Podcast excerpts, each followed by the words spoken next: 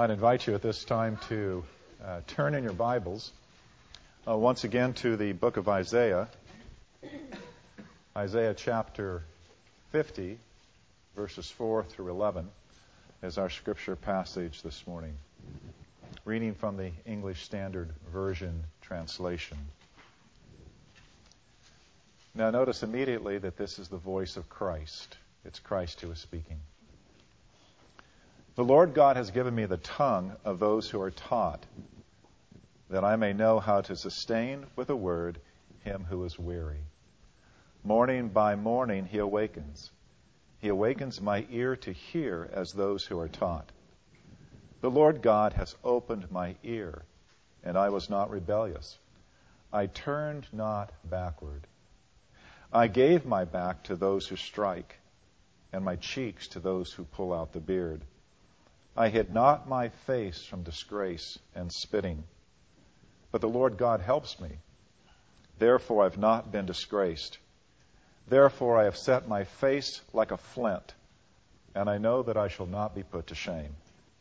He who vindicates me is near. Who will contend with me? Let us stand together. Who is my adversary? Let him come near to me. Behold, the Lord God helps me. Who will declare me guilty? Behold, all of them will wear out like a garment. The moth will eat them up. Who among you fears the Lord and obeys the voice of his servant?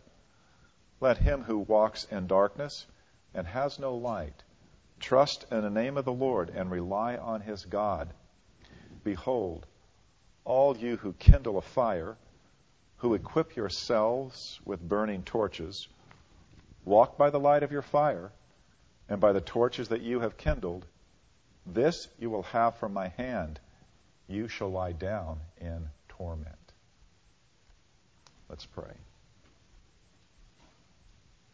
Our Father, we ask that it would be your Holy Spirit guiding us, leading us, teaching us as we would worship, as we would listen to your word, uh, as we would ask for your Spirit's work with the Word to work in us what is well pleasing in your sight, so that we have confidence that you who began a good work in us will carry it on to completion until the day of Christ Jesus.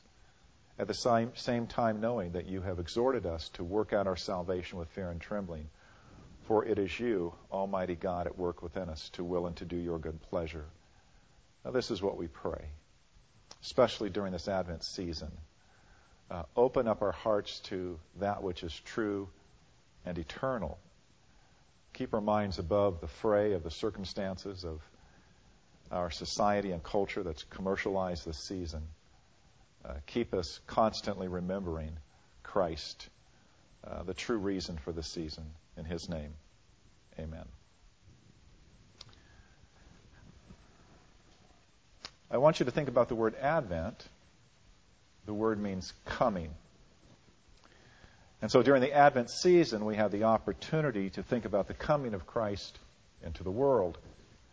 Uh, we have an opportunity to look at the prophetic scriptures which foretold his coming into the world, and especially the book of Isaiah.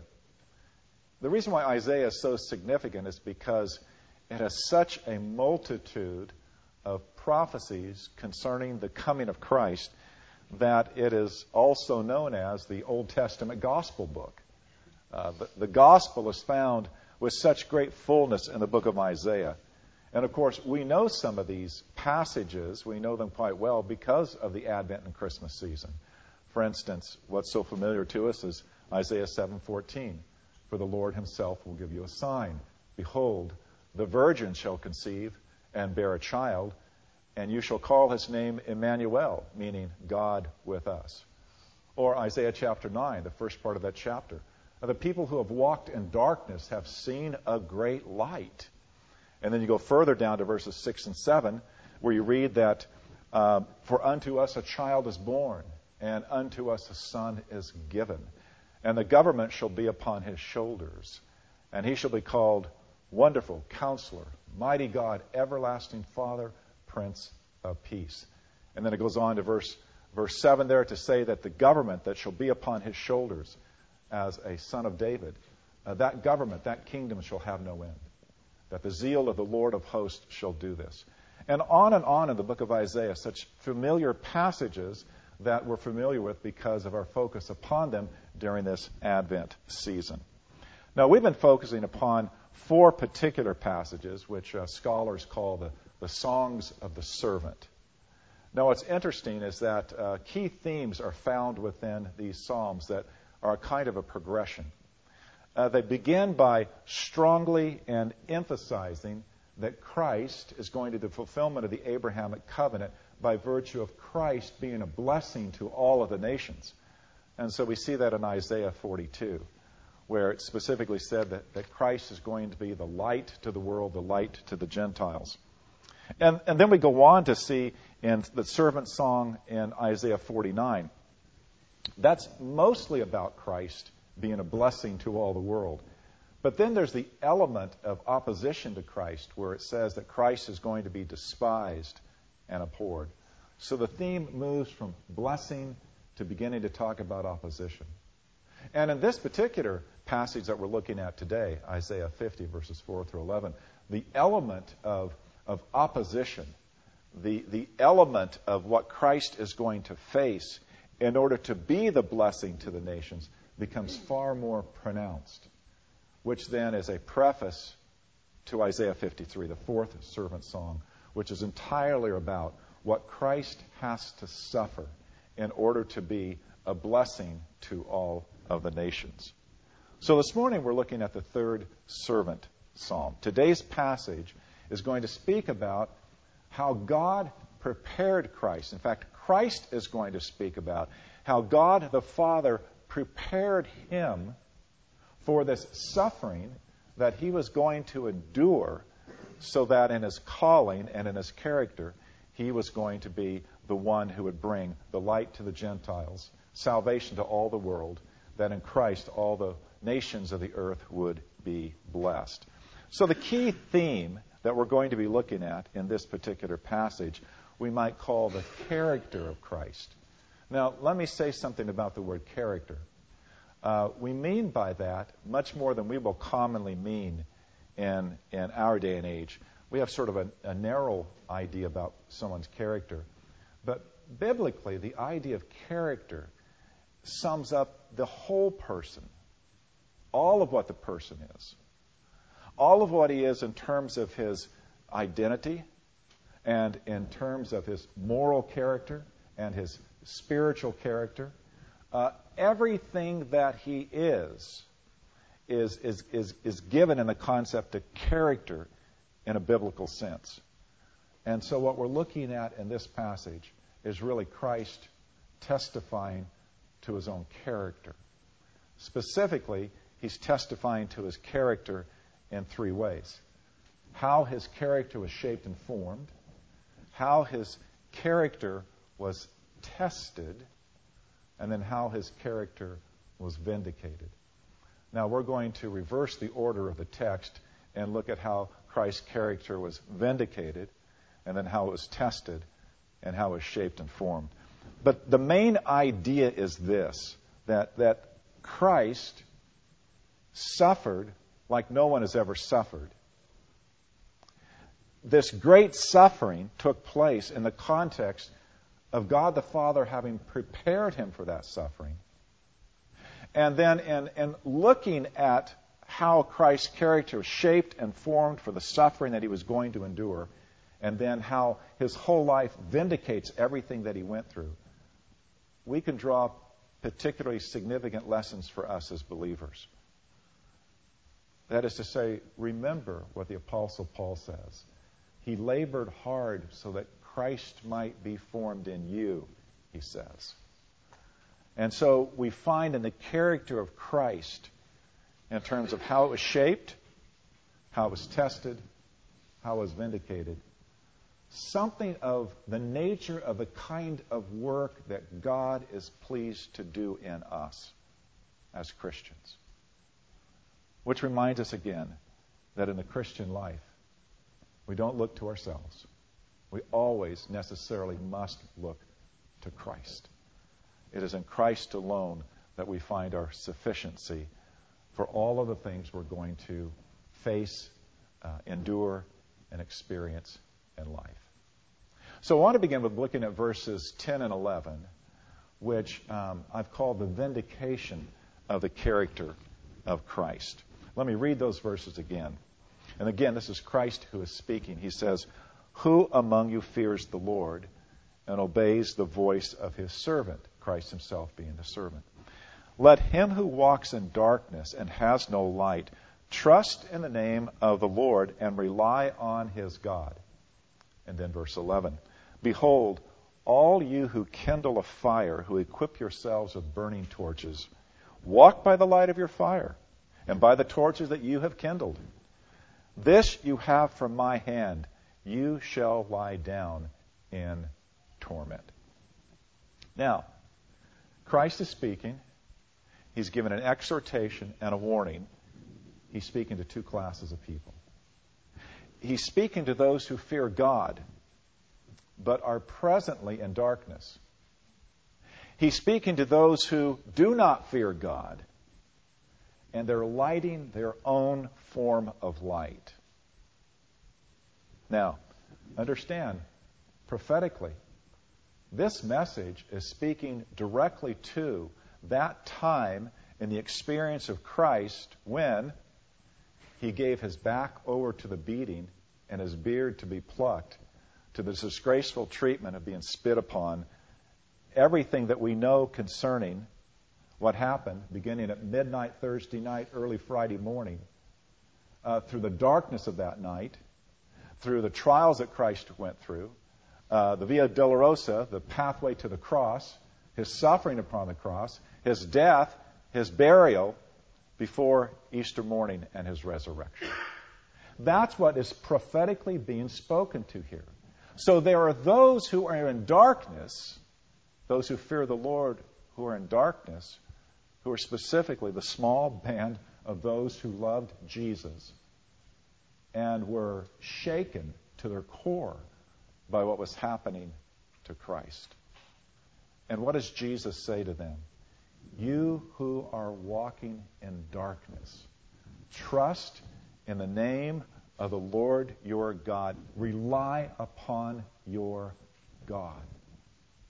He's saying to the disciples in the darkest moments of their life and experience, do what I have done.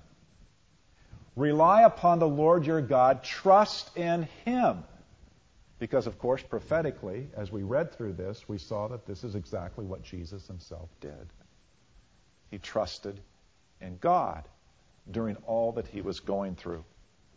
But we also see then to those who reject Christ, those who are his persecutors, Christ is giving them a warning. He's essentially saying, as we know from the fuller story, you have come at night with your burning torches to arrest me. Right? You know the story? It tells us about the burning torches that were brought in the nighttime to the uh, Garden of Gethsemane to find Christ. Uh, you have tried me and beat me by nighttime, with your burning torches giving light within the courtyard of the high priest. Just know this you who have used this light that you have kindled to do your evil, just know this you will lie down in torment. Now, please understand 700 years before the chief priests and the scribes arrested Christ and put him through these trials, Christ had prophetically warned them about the evil that they would do at night under the light of the torches which they were burning. He had warned them and forewarned them of this darkness that they themselves were going to produce. And so when he says, You shall lie down in torment, that prophetic word of warning was also a sign of grace. If they had heeded that word, at least some of them would have done differently. And maybe some did. Maybe some members of the Sanhedrin, maybe Nicodemus, who came to Jesus at night. Uh, maybe he had understood these things. Maybe he had taken the warning maybe he had heeded what Christ said. The important thing here is that in the exhortation and in the warning, Christ is validating his character as the prophet who prophesies that which is to come. Christ perfectly shows that he has this foreknowledge of what is going to take place. And in the knowledge of what's going to take place, he testifies he himself has relied upon God to be his strength. He exhorts his disciples to do likewise. He himself speaks impending warning to the impending judgment and danger. Now, uh, the Gospel of John carries with it an incredible number of echoes and references that are found in the book of Isaiah if only we studied and, and learned enough to see them.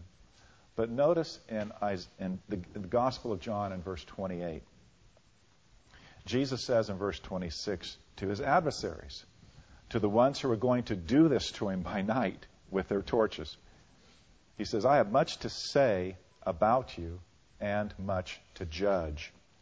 But he who sent me is true, and I declare to the world that I have heard from him. And then verse 39 and 40 in John chapter 8, Jesus said to them, If you were Abraham's children, which was their claim, if you were Abraham's children, you would be doing the works Abraham did, but now you seek to kill me a man who has told you the truth that I heard from God. This is not what Abraham did.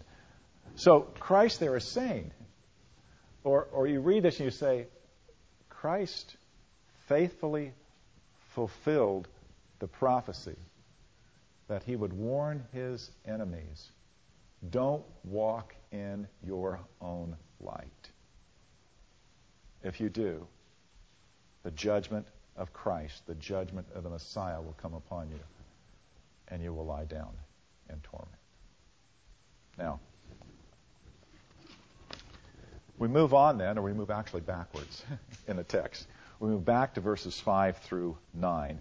And then here, is, we, here we see how Christ is tested with an opposition that is brutal and dehumanizing. So let me read those verses again. Verse 5. The Lord God has opened my ear, and I was not rebellious. I turned not backward. I gave my back to those who strike, and my cheeks to those who pull out the beard. I hid not my face from disgrace and spitting. But the Lord God helps me. Therefore I have not been disgraced. Therefore I have set my face like a flint, and I know that I shall not be put to shame. He who vindicates me is near. Who will contend with me? Let us stand together. Who is my adversary? Uh, let him come near to me. Behold, the Lord God helps me. Who will declare me guilty?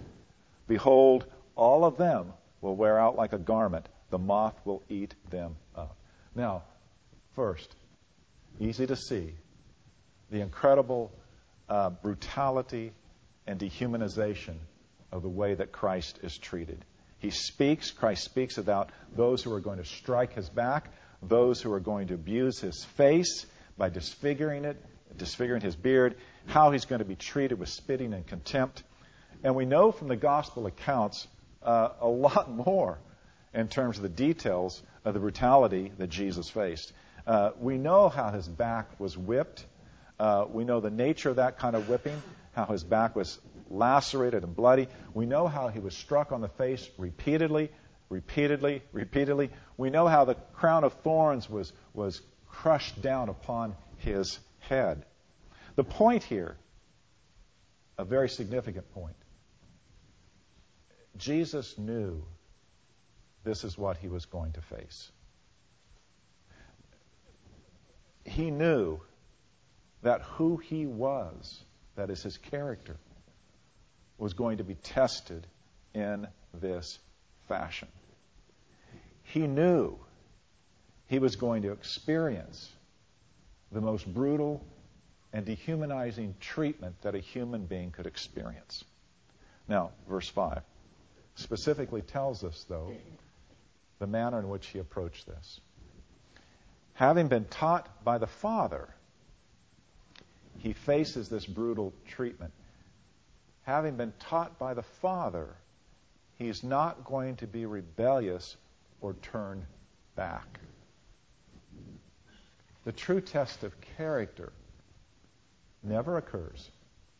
Never occurs when all things are going well for you. The true test of character occurs when you are facing the most difficult challenges that you've ever faced before in life. When all is smooth sailing, you coast along. When things abruptly change and life becomes hard and life seems to be overwhelming, that's when your character is being tested. The true nature, the true mettle of who you are is being revealed to you, to God, even if to no one else. Now, when Christ encounters this, he doesn't get rebellious. I have. he doesn't turn back. I have failed in this way. Verses 7 to 9, Christ bears the testimony. What made him capable of not being broken? What made him able to handle his character to face this kind of testing? Repeated twice. Verse 7 The Lord God helps me. Verse 9 Behold, the Lord God helps me. This is why Jesus could face the disgrace and not be disgraced. This is why Jesus could set his face like a flint in the face of this brutality and not be ashamed by giving in. And this is why Jesus could face his adversaries with such confidence. This is why Jesus could calmly declare to the Jewish leadership at the pinnacle of his trial I am the Christ, the Son of the living God. And behold, henceforth you shall see him coming on the clouds of heaven. This is why Christ could speak so boldly to Pontius Pilate and declare to Pontius Pilate, My kingdom is not of this world. If my kingdom were, legions of angels would come down. My disciples would fight on my behalf. But here's the point that Jesus said to Pilate All those who are on the side of truth will listen to me. Did Christ, did Pilate listen? No. He diverted by saying, well, what is truth? This is why Jesus could be pelted with numerous statements and accusations and questions by King Herod, and then along with that, vehemently accused by the Jewish chief priest, and then be ridiculed and mocked by the Jewish soldiers as well as the Roman soldiers, refused to answer them because Jesus knew they didn't truly desire to know the truth. This is why Jesus could remain firm and fixed and not give in because God was his help. Christ rested in this deepest truth the Lord God helps me. Now, the point is, the character of Christ is being deeply tested here. Uh, physical brutality, uh, dehumanizing treatment in every way, degrading treatment that doesn't break him. The reason it doesn't break him is because the Lord God helps him. Now, there's an incredible application here for us in terms of how life and the world treat us. First, think about this the most perfect human being who's ever lived um, persecuted by those who actually knew him well enough to know. Uh, those who had seen all of his works as evidence that he was the Son of God sent into the world. In spite of knowing his perfection, In spite of his knowing his moral goodness, in spite of knowing his love for those that he came to save, they persecuted him. They moved against him with the most extreme malice and murderous intent. So, if perfect Jesus is persecuted by fallen human beings, those who follow Christ should expect no less.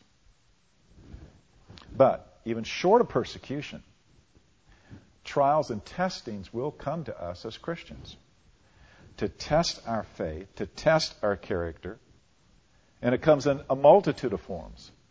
It can be frightening and scary news about our health. It can be employment challenges, even employment disaster. It can be deep, heartbreaking trouble with our children. We need to know that these things that we fear are those things which actually test our character. But you and I have the same help Jesus did. You and I have the same deep help that Jesus did in the midst of all of these things. We have the great promise that Stu read earlier in our service Isaiah 41, verse 10. So do not fear, for I am with you. Do not be dismayed, for I am your God. I will strengthen you. I will help you.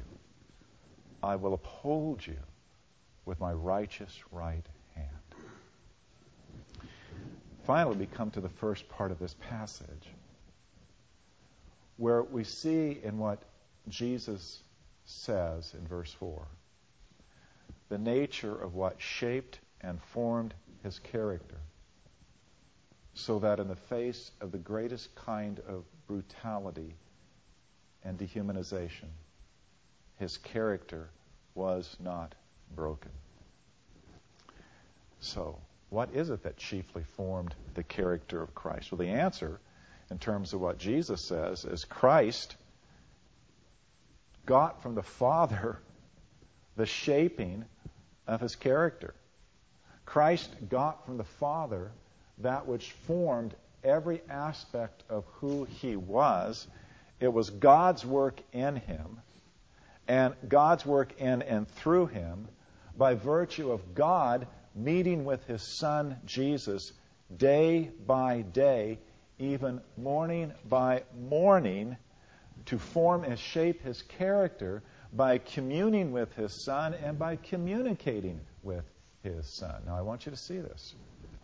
Uh, in reference to this, Christ names what the Father was doing with both the tongue and the ear. This is verse 4. The tongue and the ear. What are they? They are the primary parts of the human body involved in communication, two way communication.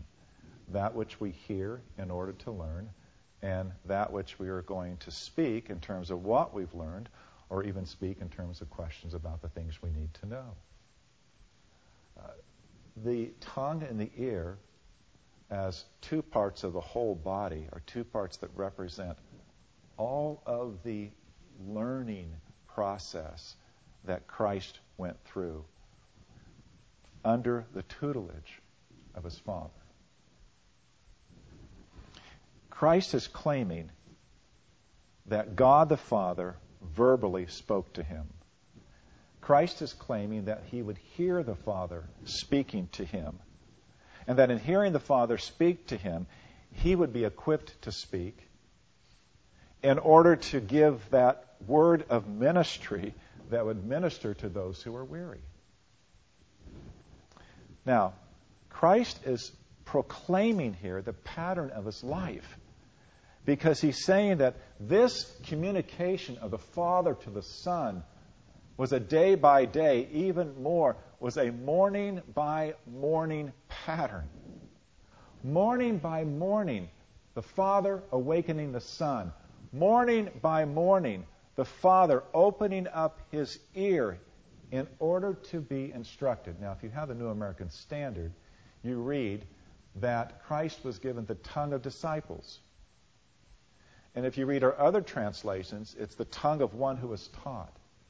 The reason why the New American Standard chooses the word disciple here is because the background to the Hebrew here, when it comes forward in history, is used in the Gospels to speak of discipleship. Discipleship.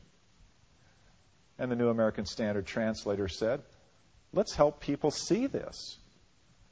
Well, what did they want people to see? That the Father discipled his own Son. And he discipled his own son by teaching him and instructing him day by day, even morning by morning. This is what shaped and formed the character of Christ, his communication with his Father, and his communion with his Father day by day. Now, that, of course, was hidden from public view. Uh, even the disciples didn't see this taking place, other than the fact that they knew that Jesus would often go away for times of prayer apart from them.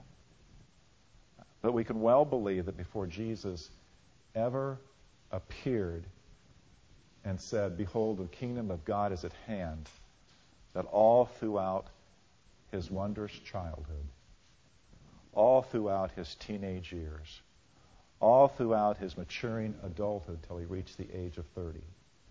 Day by day, morning by morning, Christ was sitting figuratively at the feet of his heavenly Father, hearing his voice and learning from him how to understand his calling and his life, and of course, all of what the scriptures had to say concerning him. The Father discipling his son, forming and shaping his character to be the Redeemer. Jesus asserted this to his adversaries. It's one of the strong claims that Christ made to them. In John 7:16, Jesus is answering those concerning what Christ is saying. He says, "My teaching is not my own, but his, but his who sent me." Uh, 8:28. When you have lifted up the Son of Man, you will know that I am he, and that I do nothing on my own authority, but just as the Father taught me. Christ claims that everything he did, everything he knew, everything he understood, everything about his mission was as the Father had taught him. And then that was fair warning to his enemies. At the same time, the way the Father discipled the Son is the model that Christ used with those he called to be his disciples. In the Gospel of Mark, it says he chose 12 to be with him. Pattern. The pattern that formed the character of Christ, Jesus himself used that same pattern with his own disciples. That by being with him and meeting with him, he might shape and form their characters in order to be what they needed to be, to follow him, and to be used as those who would preach the kingdom of God. Now, what is the significant point here? The character of Christ the development of the character of Christ. Now, the fullness of the statement in Luke where it says that Jesus grew in wisdom and stature and gained favor with God and men, his growth was shaped and formed by his time day by day with his Father.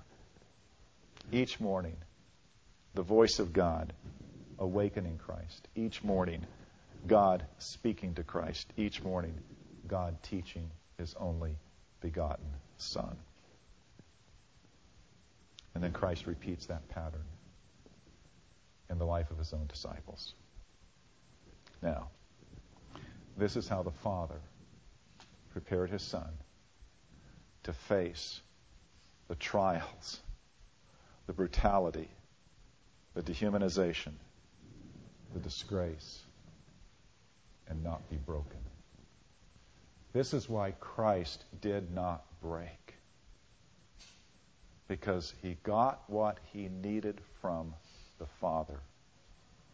And he did so in a lifelong pattern before his public ministry even began, and then continued during all throughout his public ministry, morning by morning, awakening to the voice of God, morning by morning, being taught by his Father all that he needed, all that was necessary, all that would build and strengthen his character for what he was ultimately going to face and experience. Now, Christ then uses the same model with his disciples. That's how he equipped them to be those who would proclaim the gospel throughout the earth. And as I said at the beginning, that which we see in this passage specifically then bears upon how we live as Christians. What forms and shapes you?